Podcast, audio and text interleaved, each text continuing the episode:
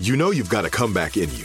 When you take the next step, you're going to make it count for your career, for your family, for your life. You can earn a degree you're proud of with Purdue Global.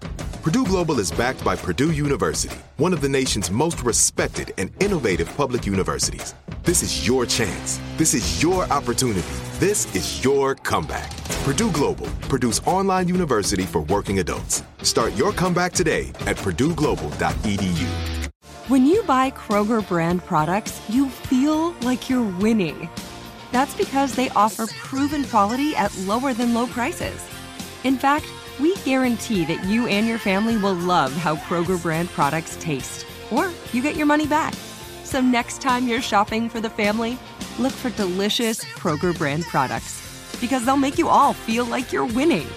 Shop now, in store, or online. Kroger, fresh for everyone. Right here, right now. Find your beautiful new floor at Rite Rug Flooring. Choose from thousands of in stock styles, ready for next day installation, and all backed by the right price guarantee. Visit riterug.com. That's R I T E R U G.com today to schedule a free in home estimate or to find a location near you. 24 month financing is available with approved credit. For 90 years, we've been right here, right now. Rite Rug Flooring. School of Humans.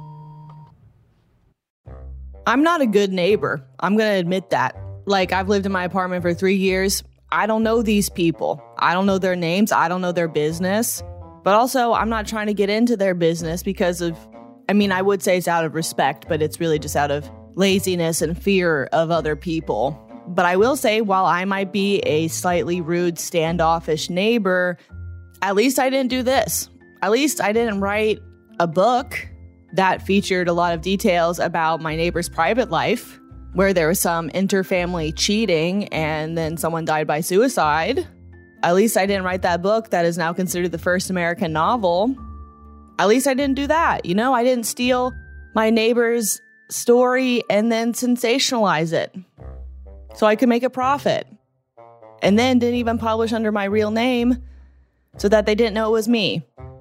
Me, a punk ass bitch. At least I didn't do that, guys, okay? But weirdly enough, crazy, that is something that did happen. The book was called The Power of Sympathy. It came out in 1789. And in today's episode, we're going to hear about the tale that inspired part of the book. It involves cheating, death. So, cue the theme music.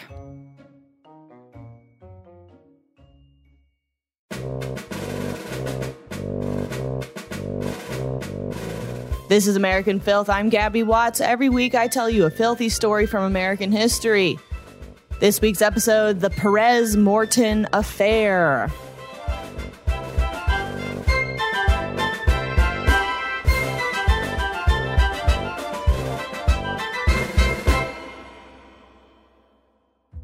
Okay, do you guys remember the episode about Anne Carey Randolph? Uh, she went on to later marry Gouverneur Morris. But remember, she was accused of fucking her sister's husband and then having a baby by him and then killing the baby and then killing him. Well, this story today is an affair that's very similar to that, where you have a younger sister sleeping with her older sister's husband. But this time it is for real. Yes, it was not just accusations. So let's get into it. The older sister in today's story is Sarah Wentworth Apthorp. That's right, what a beautiful name, Apthorp. She was born in 1756 in Boston, and she would go on to be a very well known poet in post revolutionary America. Her contemporaries even dubbed her the American Sappho, but she wouldn't publish her poems until later you know, women at the time, they weren't really out here hustling, grinding, trying to get their shit published because, ugh, propriety, how impolite a woman published, that's crazy. So, really, a lot of her poems were just circulated amongst her friends and little literary circles. But later on, she would start publishing under a pseudonym, Philenia. And the thing is about her work is a lot of her poems featured heroes who are either black or indigenous, she had one poem called The African Chief, which was an early abolitionist work. which probably pissed off her family because she came from a long line of slave traders. Her grandfather was Charles Apthorp, and he had done so much slave trading that he was declared the richest man in Boston.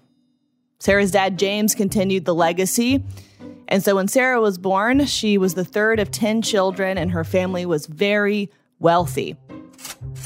Also, during the Revolutionary War, they were loyalist. They were like, yes, mommy Britain.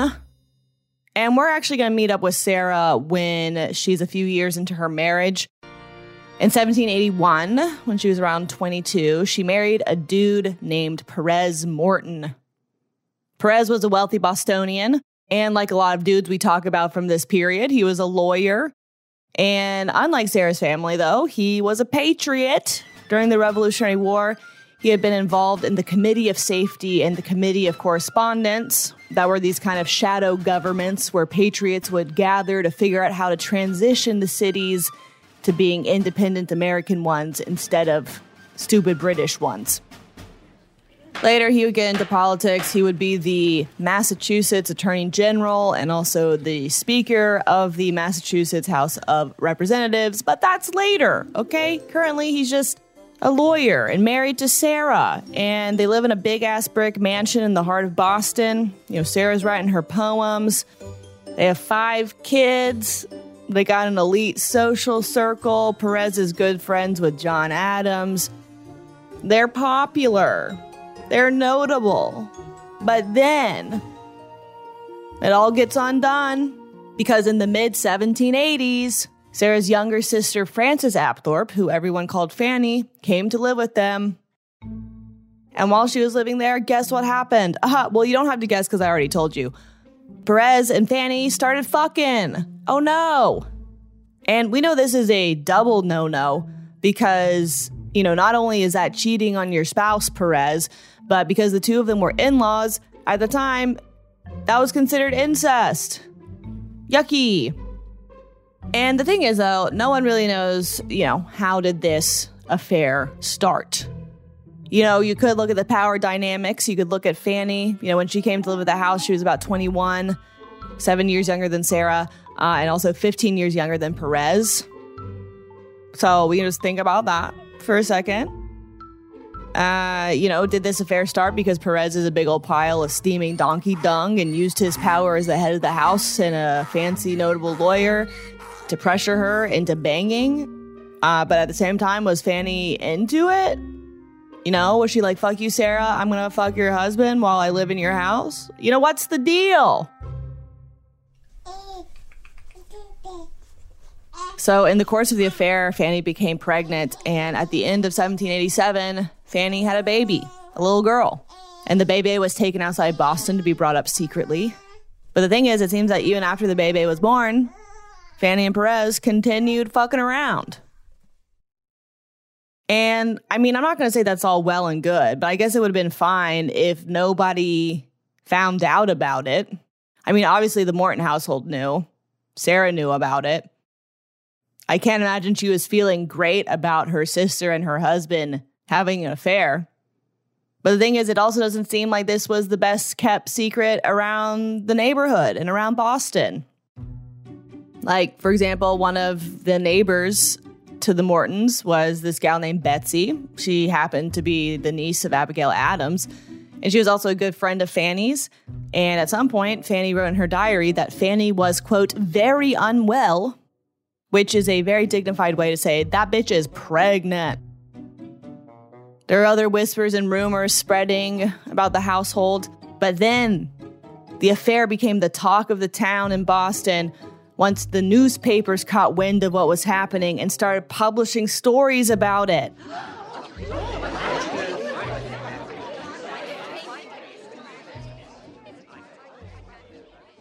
So, yeah, once this affair was out there in the open and everyone was talking about it, it was fucking stressful as hell. A lot was at stake, particularly for Fanny. You know, she could be ruined. She faced a lot of terrible things, like she could be abandoned by her family, she could be completely disgraced in society. And the thing is, there weren't very many choices for disgraced poor women. She would have to become a prostitute to support herself. She'd be destitute and all alone. And really, she was quite afraid that her family would leave her. Fanny and Sarah's dad, James, was pissed. But you know, what was he pissed about? Was he pissed about the affair and mad at Fanny? Or was he more pissed at Perez? While all this press was happening, it seemed that Fanny was cooped up in the Morton house. And like, was that because she feared what her father would say to her? Or was it because Perez didn't want her to talk about the affair openly? Geez Louise, I would hate to be in the middle of this situation. And then let's think about Sarah. You know, how is she feeling about the whole thing? It does seem that during the scandal that she did try to defend her sister. She actually did publish a poem in the newspaper under her pseudonym that sympathized with Fanny's fear that her family would abandon her. The poem said, Where is the father fled with raptured breast? Where the fond mother in her offspring blessed? Ah, wretched child, no friends thy grief control, no melting parent soothes thy anguished soul. I don't like poetry. Anyway,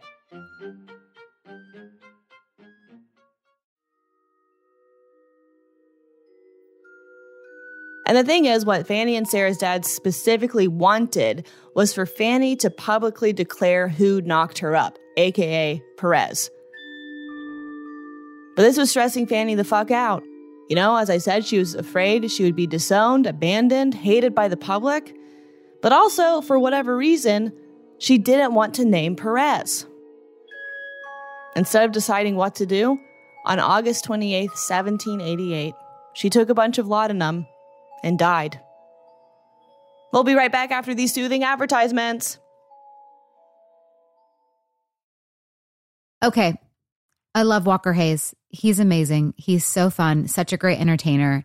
And that's why I'm so excited that JCPenney and country music singer songwriter Walker Hayes are partnering together on a new limited time men's collection for the everyday guy. The Walker Hayes for JCPenney collection is an upbeat playlist of instant classics with laid back appeal and down home vibes. As a dad of seven kids, he knows exactly what fathers want and need when it comes to their style. This collection reflects his casually cool styles with outdoor inspired details and versatile colors. Perfect for the guy living the t shirt life or someone wanting some fresh options that feel just as good. It's easy to wear, affordable styles that celebrate the ultimate family man, along with the quality, durability, and sensibility dads appreciate. Available online Saturday, May 4th at jcp.com and in store Thursday, May 16th, just in time for Father's Day. Limited time only. JCPenney, make it count. Right here, right now. Find your beautiful new floor at Rite Rug Flooring. Choose from thousands of in stock styles, ready for next day installation, and all backed by the right price guarantee. Visit riterug.com. That's R I T E R U G.com today to schedule a free in home estimate or to find a location near you. 24 month financing is available with approved credit. For 90 years, we've been right here, right now. Rite Rug Flooring. This is it. Your moment. This is your time to make your comeback with Purdue Global. When you come back with a Purdue Global degree, you create opportunity for yourself, your family, and your future. It's a degree you can be proud of, a degree that employers will trust and respect. Purdue Global offers working adults like you over 175 flexible degree programs to meet your specific career goals. These include associate, bachelor's, master's, and doctoral degrees and certificates. Purdue Global degree programs range from nursing to business to communication and more.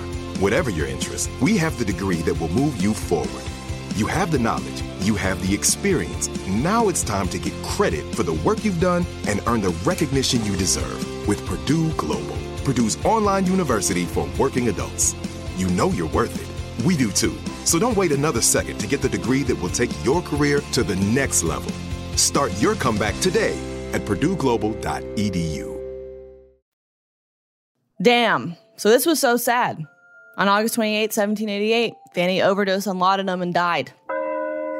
She was 22 years old.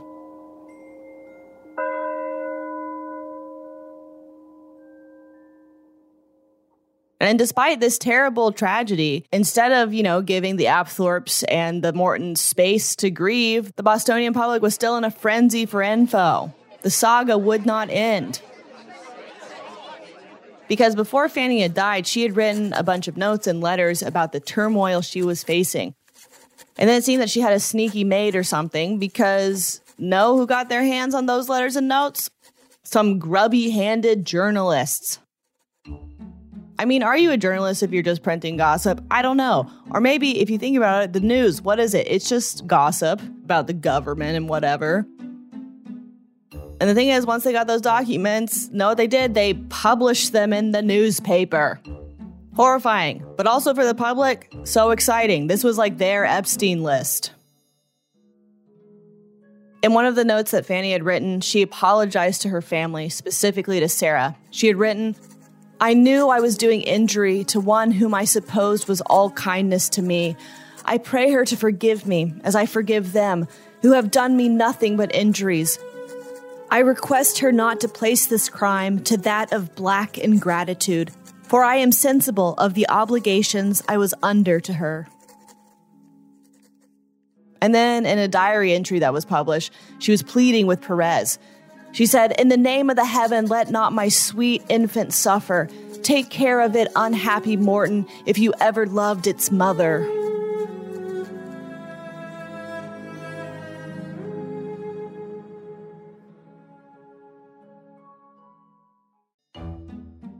And the thing is, once these letters, notes, diary entries were published, all of it continued to snowball. More and more editorials were being published along with public comments and people started pointing fingers because everyone in Boston was trying to figure out who to blame for Fanny's devastating death. You know, again, was Morton a big pile of donkey dung who had seduced and dishonored Fanny, his victim? Or, on the other side of it, was Fanny just a crazy gal? In fact, the scandal was getting so frenzied I mean, they probably weren't screaming like this, but it was getting so frenzied that an inquest was conducted in September and October of 1788 looking into Fanny's death to see if Perez was somehow at fault. And the inquest involved not just an investigation by the coroner, but also featured arguments in front of a jury. Perez had some notable supporters like former Massachusetts Governor James Bowdoin and John Adams, and it does seem that the Apthorps, they just wanted the scandal to go away. So the coroner came back and said that indeed she had died by deliberate suicide.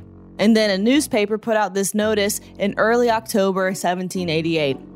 It said, We are happy to be able to announce to the public that the accusations brought against a fellow citizen in consequence of a late unhappy event and which has been the cause of so much domestic calamity and public speculation, have, at the mutual desire of the parties, been submitted to and fully inquired into by their excellencies James Bowdoin and John Adams. And the result of their inquiry is that the said accusations have not been in any degree supported, and that therefore there is just ground for the restoration of peace and harmony between them. It would have been the wish of many that the extraordinary conduct of the deceased had been early attributed to the only accountable cause an insane state of mind. This notice is just like, hey guys, calm down. No need to gossip and speculate about Perez anymore. He's a good guy. He's fine. Fanny was just the insane one. And at this point, it does seem that the public was mostly on the side of Perez and was just assuming that Fanny had some sort of mental issue. So let's get to that nosy neighbor. Now, minding your own business is boring. Like, I love gossip, but clearly everything that was being written about Fanny probably put a lot of pressure on her, made her very stressed. But one dude went even further than writing editorials in a newspaper. His name was William Hill Brown. He lived near the Mortons, and like everyone in Boston, he was well acquainted with the scandal. He was the son of a clockmaker, one of the most celebrated in America. And despite, you know, being well acquainted with time, William clearly didn't understand the concept of too soon when at 24 years old in January 1789, mere months after Fanny's death, he published his novel called The Power of Sympathy. By the way, this is the sound of an old printing press. First of all, publishing specifically a novel at the time, that was a pretty big deal. People weren't really into novels yet. They thought they were suspicious. They're just like, why are you telling me this very long fake story? Weird. But this novel, it was a big deal, you know? Technically, it was the first American novel, meaning it was written by an American author, published by an American, and it was a story about Americans. And William Hill Brown, he knew people would be suspicious of a novel. So in the preface of the book, he's like, hey, yeah, this is a little story I made up in my whittle head.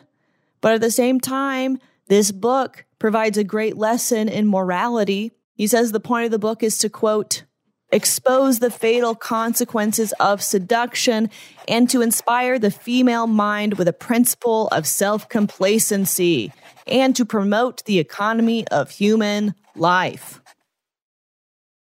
Even before the book came out, William Hill Brown and his esteemed publisher, the printer Isaiah Thomas, decided that they would capitalize on the sensation of the Morton affair to promote the book. Ads for the novel started running in newspapers in January 1789, and those ads promised a connection between the scandal and the novel. And then, once the novel was published, readers in Boston quickly saw that some of the events in the novel mirrored exactly what had happened in the Morton household. The way that the novel was written was in the form of 65 letters written between the various characters. And it's in letters 21 through 23 where there's a subplot similar to the Morton affair. It's the story of the unmarried Ophelia, who is seduced by her brother in law, Martin, and then Ophelia kills herself. Wow, not subtle at all. Also, come on. Ophelia, are you kidding me? Couldn't you be slightly more creative than do a hack Hamlet reference? And then also Martin instead of Morton. Like, you barely changed the name. Isaiah Thomas and William Hill Brown thought that capitalizing on the affair would make America's first novel a huge success. In fact, William thought it would be such a hit that he was afraid. He ended up publishing anonymously so that the powerful Perez Morton wouldn't come after him. And before the novel came out, there were rumors that Perez had indeed tried to concoct a plan to suppress the novel. No one knows exactly what he was trying to do. Maybe he was trying to pressure Isaiah Brown to not publish it, or he had a scheme to buy up all the books before anyone else could get them. But luckily for Perez Morton, it seems that he really didn't need to bother suppressing the book at all because the power of sympathy flopped and basically suppressed itself. No one was interested in buying it or reading it. And that's probably for a variety of reasons. One is that despite the fervor of the scandal in 1788, when the novel came out, the interest in the scandal was dying down. So people were probably like, wow, why are you still talking about this? This is old news. Also, as I was saying, everyone was very skeptical about novels and fiction. Americans were just not ready for this art form. Or maybe the book actually sucked and that's why they weren't ready for it. Because soon after this book came out, Another one came out called Charlotte Temple, and that got people reading.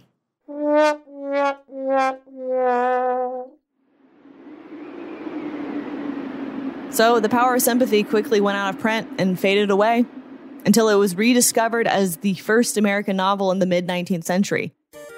And then, because it was similar to the Morton affair, a lot of literary people assumed that the anonymous author was actually Sarah, they were like, yeah, Sarah Wentworth Apthorp Morton wrote this story about her sister. The real author wasn't discovered until 1894. There was this publisher who was trying to print and distribute more copies of the book, and he put Sarah's pseudonym on the front cover. That's when one of William Hill Brown's nieces came forward and was like, actually, uh, she didn't write it. My uncle did. The Power of Sympathy wasn't the only art piece that got inspired by the scandal. In fact, in rural Bennington, Vermont in April 1789, there was a school that staged a play called The Fatal Effects of Seduction, and the scandal was the main plot of the story. Ah. I just love the idea of someone's doing a school play about seduction and suicide. They're a bit more edgy in 1789 than they are now. So, back in 1789, The Power of Sympathy came out. No one really seemed to care that much, but the Apthorps and the Mortons were still reeling from their loss and trying to figure out how they could restore their reputations.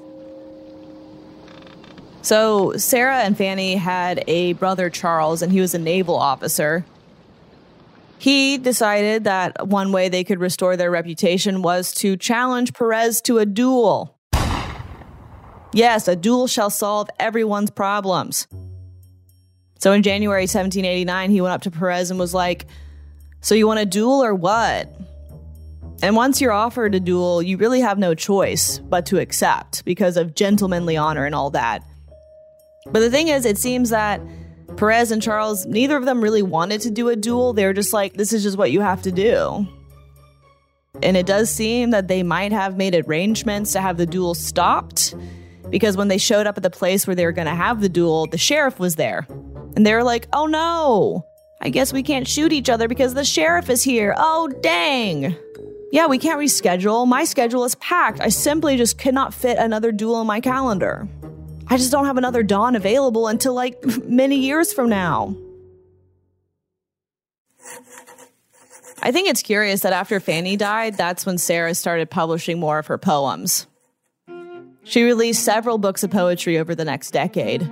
And I do wonder if her sister's death had anything to do with her decision to publish more. I wonder if Perez before had been like, ugh, women publishing? That's so impolite. I don't like that. No one will publish in my house. But then after the scandal, maybe Sarah had this leverage and was like, bruh, you can't tell me what to do anymore. You fucked my sister and she killed herself. I'm going to publish some poems. And despite everything, Sarah and Perez stayed together. I mean, technically they could have divorced, but that probably would have caused more of a scandal. So they were married until Perez's death in 1837. Sarah died in 1846 at the age of 86. She outlived Perez and all of her five children. We know that she and Perez had their last child in 1787, just six months before Fanny had hers.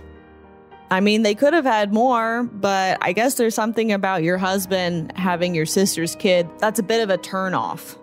But in Sarah's poetry, she does hint at why she stayed with Perez. As one common subject in her work is a mother's obligation to her children, no matter what, and the necessity of female resignation. Yikes.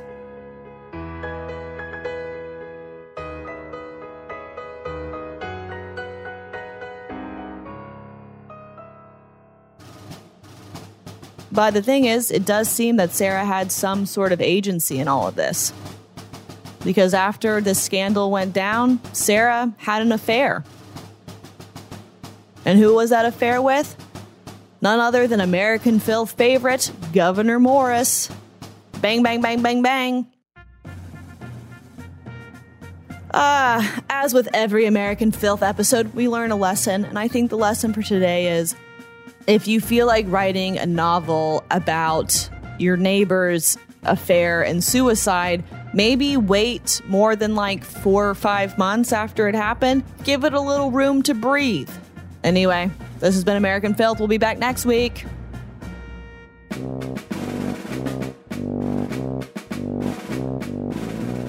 American Filth is a production of School of Humans and iHeart Podcast. It's hosted by me, Gabby Watts. I wrote and sound designed this episode. Our theme song is by me and Jesse Neiswanger. Our senior producer is Amelia Brock, and our executive producers are Virginia Prescott, Brandon Barr, and Elsie Crowley. You can follow along with the pod on Instagram at American Filth Pod. Also, leave a review, leave a rating, leave a comment, do something, promote the algorithm. Blah, blah, blah, blah, blah. Talk at you next week.